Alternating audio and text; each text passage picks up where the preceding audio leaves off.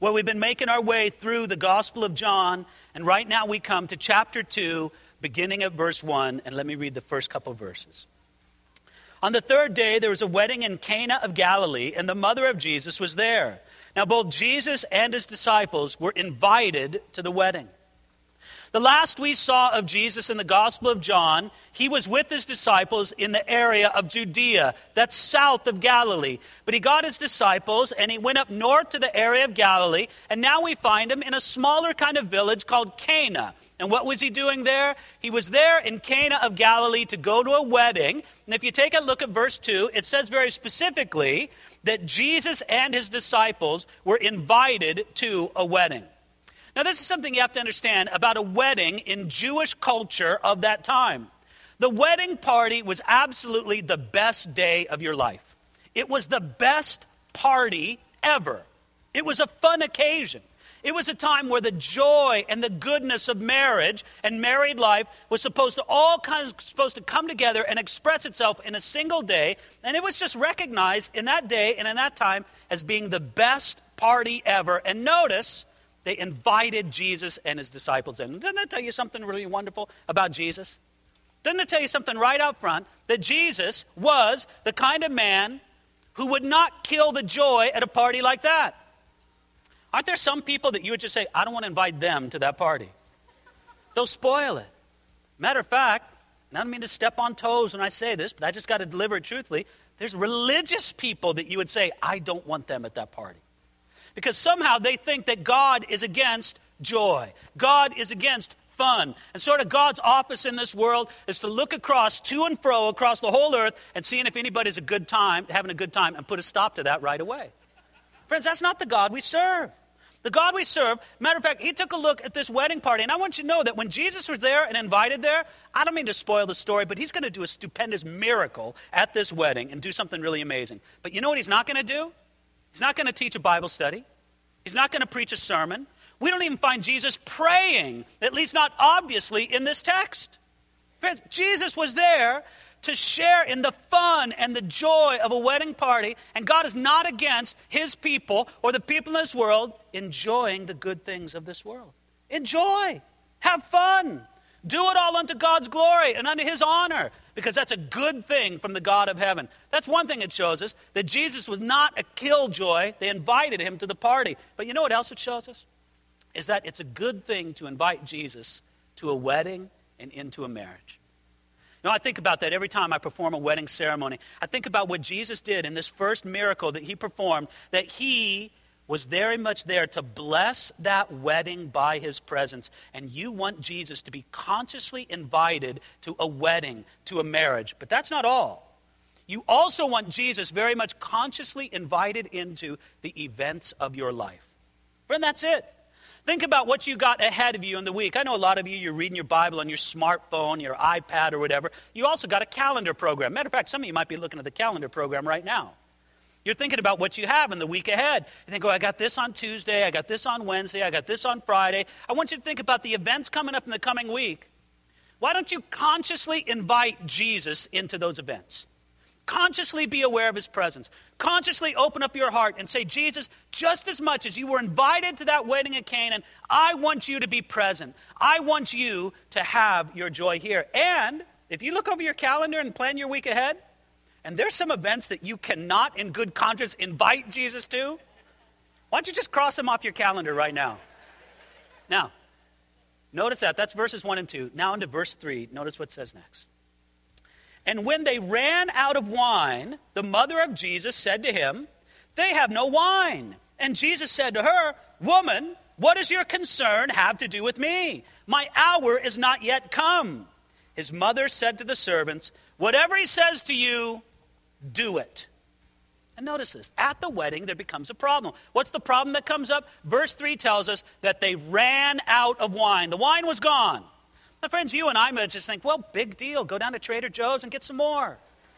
No, listen, of course, in that day and age, it wasn't so easy, but it was also a very big deal because it was essential if you were going to hold a wedding, and probably most everybody from the village would be present, you had to put on a good party. And if you failed in your responsibility to show good hospitality, it would disgrace you perhaps for decades.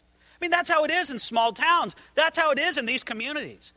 To commit this social faux pas of failing to properly prepare for the wedding party, man, it could sink you and make you embarrassed and humiliated in your community for years to come. This was a serious problem. As a matter of fact, They've uncovered ancient writings and ancient documents. One of them shows a lawsuit that was made at a wedding because the guests didn't bring a proper gift. That's what a rigid formality there were at these things to do this reciprocal hospitality. And so, friends, these people might have been liable not only to uh, embarrassment publicly, but to a lawsuit potentially. It was a big deal to run out of wine at the wedding. And so, what did they do? Well, apparently, they made some kind of appeal, or Mary, the mother of Jesus, learned about this. And Mary comes and she speaks to Jesus, and she says, verse 3, they have no wine. Jesus, would you please do something about this problem? Now, can we just admit here, it would be a bad thing for this couple to be publicly humiliated by not putting on a good party. And we don't know why there wasn't enough wine. There are some people who think that the disciples crashed the wedding party and maybe they drank a lot of wine and so that's why they ran short. You know, there's no indication of that in the text whatsoever, none whatsoever. You know, I think there's probably a far more human explanation as for why they ran out of wine. Listen, you know how it is. You're on a tight budget. Maybe you plan, you think, well, you know, maybe people won't drink that much. You buy the lowest amount you think you can, and you hope for the best. And sometimes when you do that as a host, it doesn't always work out that way, does it? So they ran out of wine. Mary heard of the request. Maybe she had a relationship with the bridal couple. We don't exactly know. She brings the request to Jesus, and look at Jesus' response. This is fascinating in verse 4, where he says this Woman, what does your concern have to do with me? This is staggering. Jesus' response to his mother. First of all, did you notice? He doesn't call her mother. He doesn't say mother. He doesn't say mom. He says woman. Now, that exact ancient Greek word that's translated woman there, it's a little hard to translate directly into the English language. It's a term that implies respect. Jesus was not disrespecting his mother. It implies respect, but a bit of distance. It's like saying lady or madame. Again, respect, but distance. And friends, it's a little bit shocking that Jesus did not address his own mother by saying mother or mom. That's what we would anticipate. I think Jesus was doing something very dramatic here and very important for us to understand. He was telling Mary that right now, at the beginning of his public ministry, we have a different kind of relationship. You know, before I used to honor you as my mother, and that was a very dominant thing in my life, as it would be properly. And I will never dishonor you, but this is what you need to understand. The relationship I have with my Heavenly Father comes first. And so don't appeal to me with that mother son thing. I'm not going to recognize it. I'm not going to recognize it if you bring a request to me and say, Well, son, shouldn't you do this? He says, No, woman, what does that have to do with me? Matter of fact, he says, What does your concern have to do with me? And with that question, Jesus seemed to say to Mary, I won't do it. It's not time. But isn't it funny? He seems to say no, and then he goes ahead and does it. What's up with that? I'll tell you, this is what I think is going on. When Jesus implied no to Mary, but then went ahead and performed what she desired, I think he was essentially saying this Woman, now we have a different kind of relationship. Let me consult not you as my mother, let me consult my heavenly Father, because I operate on his orders, not yours. He's reordering his relationship with this woman who gave birth to him. That's a heavy thing, don't you think? But you know, we find repeatedly in the Gospel of John after this that Jesus constantly says things like this I don't do anything except what my Heavenly Father tells me to do. Jesus didn't operate on his own initiative, but on his Father's. He didn't operate on Mary's initiative, but on his Father's. He didn't operate on his disciples' initiative, but on his Father's. And he's making this clear with Mary. There's a different kind of relationship now as we embark on my public ministry. Well, look at Mary's response. Mary's response in verse 4, or excuse me, verse 5. Wouldn't you almost expect Mary to say, Why are you calling me woman? I'm your mom. No, it's as if she says, Okay, Jesus, I get it. And then she turns to the servants and she says, Whatever he says to you, do it. Isn't it interesting that the recorded words of Mary are few? It doesn't say a lot in the scriptures. There is in the Gospel of Luke a beautiful song that she sings that's full of scripture, but there's not many recorded words of Mary. But this particular recorded word of Mary is really glorious. I can't think of a better word for us from Mary than say, whatever Jesus tells you to do, do it. Matter of fact, I can tell you that right now. Isn't that God's word for you and I today? Whatever Jesus tells you to do, do it. Just do it. And the servants did. So she left it in Jesus' command, in Jesus' control. She de- detached herself from the situation. And now look at what happens in verses 6 and 7, where we read. Now there were six water pots of stone, according to the manner of the purification of the Jews, containing 20 or 30 gallons apiece. Jesus said to them, that is to the servants, Fill the water pots with water. And they filled them up to the brim. So here there are six water pots of stone. And I want you to think of like tall urns, again, holding 20 or 30 gallons apiece. That means the total amount of liquid that we're dealing with is anywhere from 120 to 180 gallons. That is a lot of liquid to deal with. You say, well, why they have water pots with so much water there present? I'll tell you why. Because purification ceremonies were very important to the Jewish people. And at this wedding, there would be a lot of people there who needed to do the ceremonial washings, so they needed to have a lot of water. And now, since they were well into the wedding, the ceremonial washings had been done. I don't know how much water remained in those water pots. Let's just say, and I know it's only a guess, but let's just say that there was half the amount of water within those water pots. There it is, laying there. There's half of that water in the water pots. And what does Jesus tell the servants to do? He says in verse 7 fill the water pots with water. Isn't that remarkable? This took a lot of work. They couldn't just get out the garden hose and fill them up.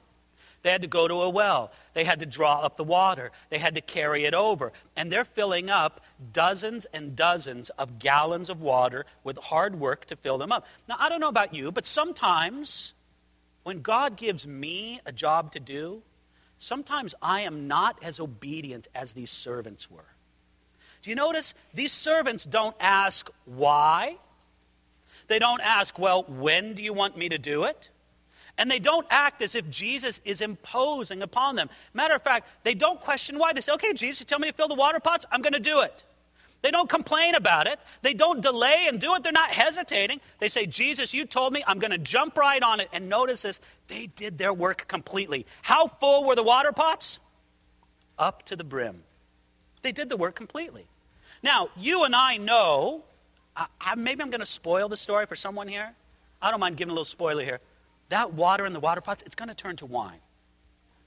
Imagine if they only would have filled the water pots half full.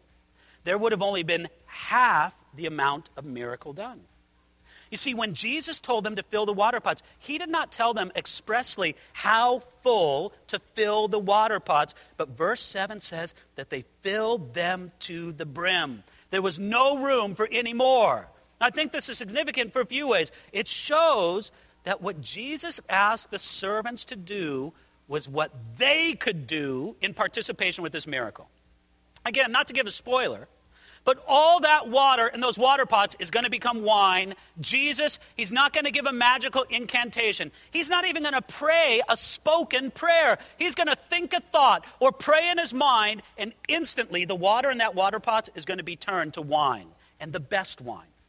Now, the same God that can change water to wine in the water pots, can't that same God miraculously create the water in the water pots? Then why did Jesus ask the servants to do it? I mean, is it any harder for Jesus to fill miraculously the water pots than it is to change the water to wine? It's no more difficult for him. He could do it with the thought of his mind. Then why did he ask the servants to do it? Because even when God works in a radically miraculous way, he invites our participation. He wanted the servants to say at the end of that miracle, Yeah, look what me and Jesus did.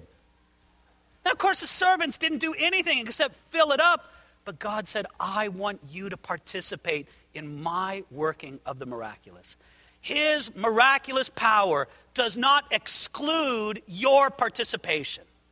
You think about it tonight with Harvest America. I believe that many people all over this country are going to come to faith in Jesus Christ because in more than 3,000 venues, this uh, presentation of Harvest America is going to be held all over this country. But you know what? God's going to do his great work, but he invites you to have a participation in it.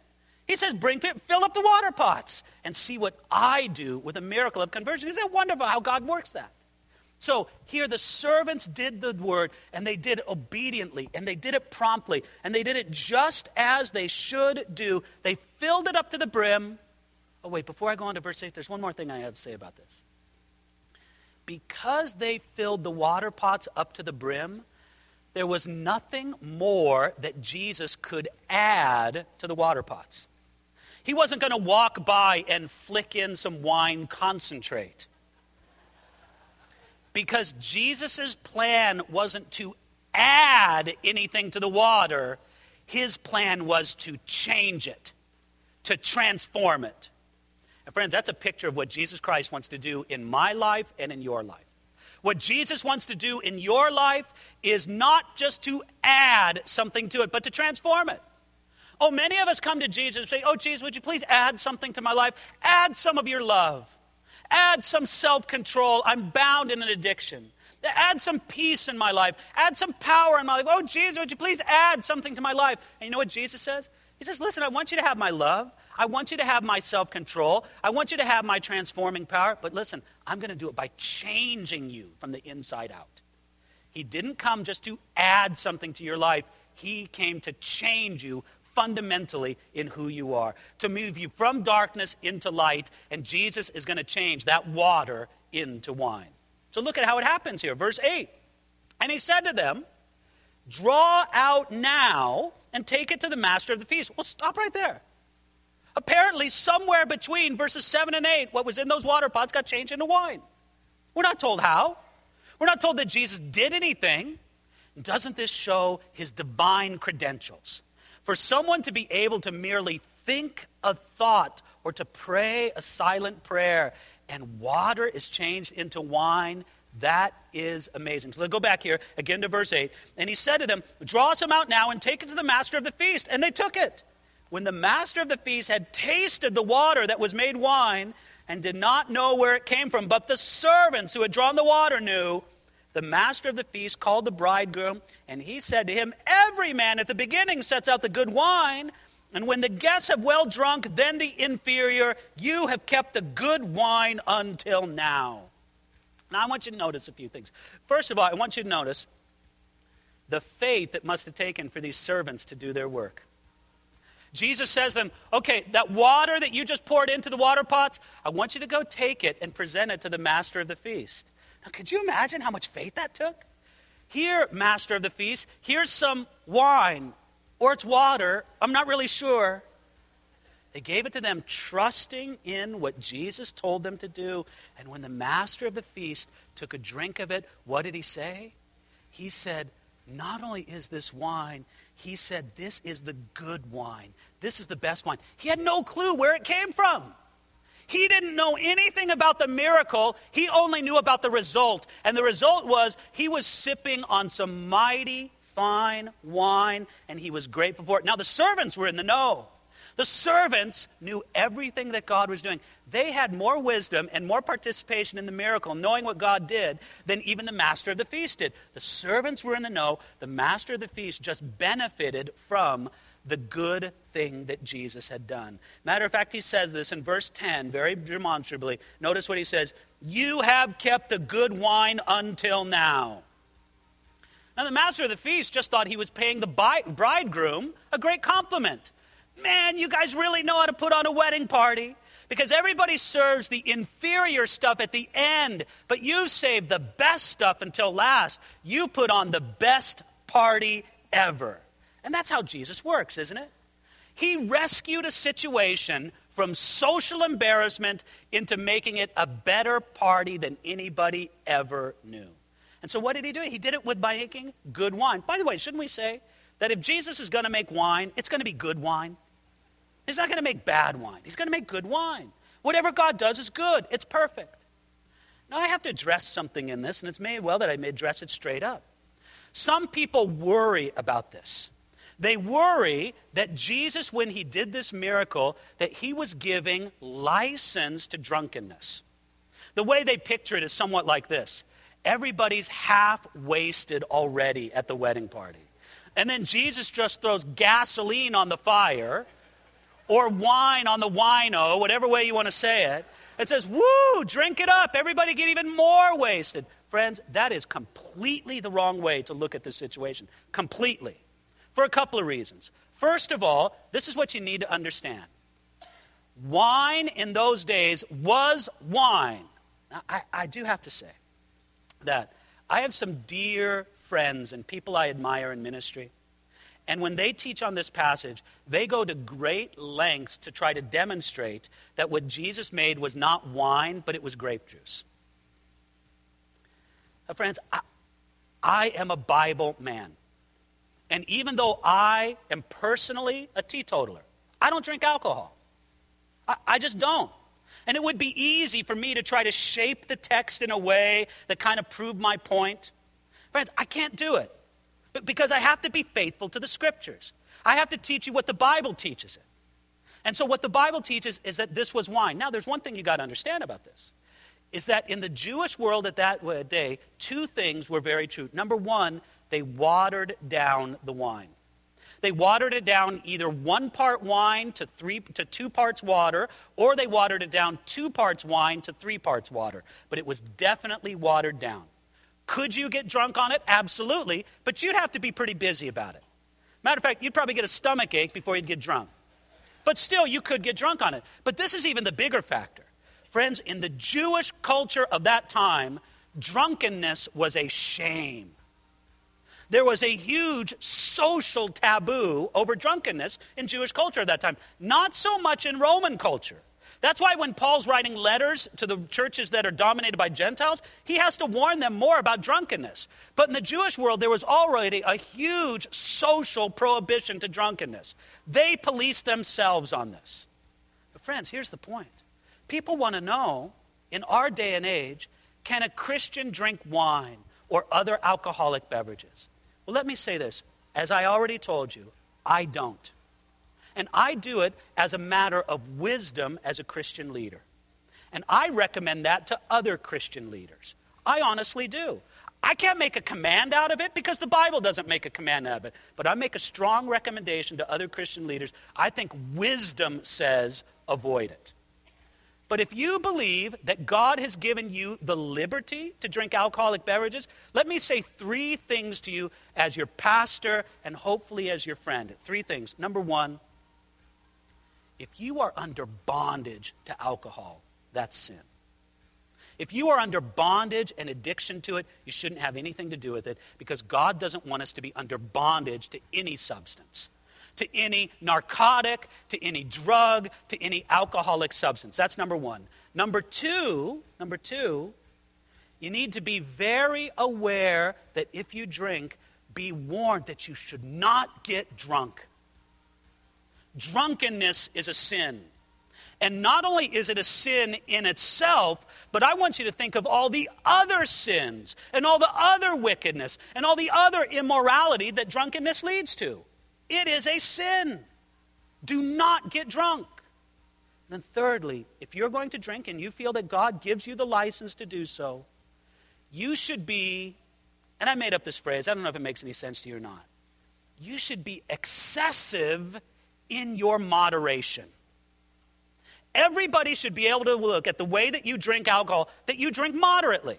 And I don't know exactly what that means. Look, I'm not a drinker, so I can't really tell you. Maybe it means that if you have a cup of wine, you don't even drain it. You leave some in there. So people go, wow, look, they had a cup of wine, but they didn't even finish it. They, they drink moderately. They, they don't even empty the glass. Wow. I don't know exactly what that would mean, but your moderation in drinking should be evident to anybody who would see. Friends, this is important because we see people with lives destroyed because of alcohol. And we should be very careful about this in our midst. But I want you to think about it in these terms as well. Look at verse 10 from another angle, where he says, You have kept the good wine until now. Friends, this is a pattern for how God works in our life. Apart from God, the best is always now, and what's in the future is bad. Think about how many people have been sold a bill of goods on sin. Oh, they're attracted to it for some reason. Uh, you could just say, it's so sweet, it's so seductive, it sounds so nice, it's great, but then the end of it is absolute ruin. You know how it is? It's just the opposite of that in the kingdom of God. In the kingdom of God, when you have something good, God promises it's only going to get better. And that's how it is. Think about it. Apart from God, this is the best you will ever have it. The future, especially in eternity, it's bleak. But if you're a child of God, what you have right now is the worst you will ever have it. The future is nothing but bright, and your eternal future is united with Him. Isn't that what we're going to say? Aren't we going to get to heaven and our eyes are opened and everything that we thought we knew, everything we thought we saw in this world is going to seem blurry and in low definition. It's going to seem filled with static and we're going to go up into heaven and we're going to see things clearly for the first time in our existence. We are going to be in true HD. We're going to see it all crystal clear. And friends, when we see it, we're going to say, Oh Lord, you have saved the best until now. Now is the best. That is the pattern of God's work from now into eternity. So don't forget it. Don't neglect it. That's how God loves to work. All right, going on now, verses 11 and 12, we take a look at what he says. It says, This beginning of signs Jesus did in Cana of Galilee and manifested his glory, and his disciples believed in him. After this, he went down to Capernaum he, his mother, and brothers, and his disciples, and they did not stay there many days. I want you to notice something. John takes special pains to notice that this was the first miracle that Jesus did publicly. This was the beginning of signs. And John says, I want everybody to know that the first sign, the first miracle that Jesus did was all about conversion. It was all about transformation. Remember the full water pots. They were full because Jesus didn't want to add something to the water pots. Jesus wanted to transform what was inside those water pots. Can I just tell you, you're like a great big water pot.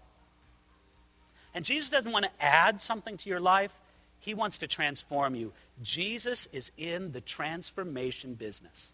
And when we come and surrender our lives to Him, He transforms us. But here's the point that transformation work doesn't end right there on that day. Matter of fact, it continues. Oh, I'm sure there's some things that Jesus transforms immediate in our life, and other things He leaves to have that work of continual transformation. And that transformation work is not done until we pass from this life unto the next. If you ever meet somebody who claims to be completely transformed, then friends, there's a difficulty there, isn't it? But notice this the transformation can be tested. What do I mean by that? What did Jesus do when the water was turned into wine? He told the servants immediately, You go take some of that water and you present it to the master of the feast. Jesus did not mind having the miracle tested. Friends, I think that that's a great principle for us.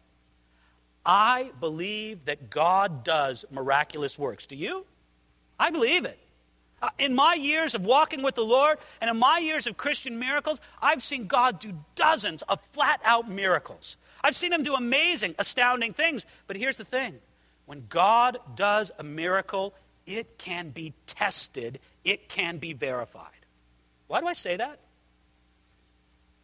Friends, it's easy for somebody to say, You're healed in the name of the Lord. Yes, isn't it great you're healed? You know what? If you're really healed, go to the doctor and the doctor will show it. Jesus said, Take the water to the master of the feast and have it tested. Why do I say that? And friends, I believe this is a big point in our day and age. I believe that God does the miraculous, and I want to see Him do more and more among us. But it needs to be said there's a lot of foolishness that happens among Christians, pretended, purported miracles, and they're never tested. But oh, look at this miraculous thing. Look at this great sign. Look at what God did here. You know what? If it's real, it can be tested. If it's real, take it to the master of the feast and let him test it. Because you know what happens? When there's this claim to the miraculous and that claim to the miraculous and none of it's tested, people will find out that some of it's just phony. People will find out that some of it's just hype. And when they do, people will fall away from Jesus Christ. It's a serious thing. Nobody should be um, credulous when it comes to believing in the miraculous. If it's real, take it to the master of the feast and let him test it.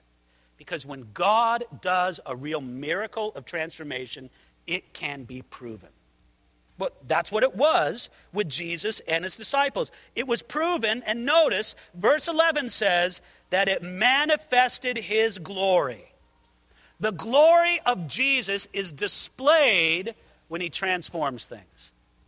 Did you know that when Jesus transformed your life, and I'll speak to you all as if your lives have been transformed, there may be some here that that hasn't happened for you yet. But when you put your trust in Jesus Christ and you're born again by the Spirit of God, He transforms you and that manifests His glory. That changing of water to wine, from the old to the new, to the old rituals to the new wine of God's joy and God's love, friends, that is something that manifests His glory. He loves to manifest His glory in transformation. And then what does it do? It leads other people to believe. Because look at what it says in verse 11 His disciples believed in Him. Well, what, didn't they believe in him before? Yes, they believed in him before. But they believed in him again and again and deeper and deeper. Is it like that for you? It should be. I don't know about you, but I want to believe in Jesus again and again. I want to believe in him afresh every day. Sometimes when I hear someone who preaches the gospel with passion and with skill, when I hear them preaching the gospel and then giving an invitation to receive Jesus Christ, this ever happened to you? You want to give your life to Jesus all over again? See, I haven't walked with the Lord for 30 years. Yes, but I want to get saved again. Friends, that's not a bad thing. That's a good thing. It's a good thing because, in the same sense, the disciples believed before, but now they believed again. They believe further. They believe deeper. They believe fresh. That's exactly how God wants it to be for you and for I. But there were certain people who believed. The people who believed were his disciples. We're not told that the master of the feast believed, even though he drank of the wine. We're not told that the servants believed, although I'm sure they were blown away. We're not told that the guests were believed, that the bridegroom believed. We're not told that any of those people believed, but the belief came to his disciples. If you say, Jesus, I want to be your disciple, I yield my life to you, then every miracle of transformation that you see around you will lead you into deeper and better and fresher belief in Jesus Christ. I want that for you. I am positive that God wants that for you. And you know what? He's given you a way to do it right here, right now. I don't know if you noticed, but right up front here in front of our platform, we got several tables set up because we're going to have communion together here this morning. But instead of putting it on the silver trays that we pass out and that with the little cup and the piece of bread, instead we've got tables of communion for you to receive at this morning. So in a moment, I'm going to pray uh, Dominic Bali and the band is going to come back up and lead us in some songs of worship. And as they do that, I'm going to invite you to come forward to the tables of communion. I'm going to invite you to do what Jesus did, to share in that good wine that Jesus makes, that you would take the piece of bread and dip it in the cup. But I need to say something. Friends, this is for those who believe. This is for those who have put their faith in Jesus Christ. And if you've never done it this morning, then what you need to do is come forward. And if you want to receive of communion, then make that your act of faith. Make that saying, Jesus, I want to believe. I yield my life to you. I yield it to you for transformation. Would you please do that miracle of conversion in me? it can be your demonstration of faith to do exactly that. And Jesus will glorify himself among us just as he did in Cana of Galilee. Father in heaven, we are so grateful. We're so grateful for this time, for this place, for this meeting ground that we have with you.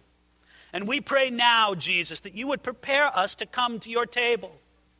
Lord, I have to say, it's somewhat of a humble feast. I'm sure that the food and the supplies at that wedding in Cana were much more ornate than what we have right here in front of us.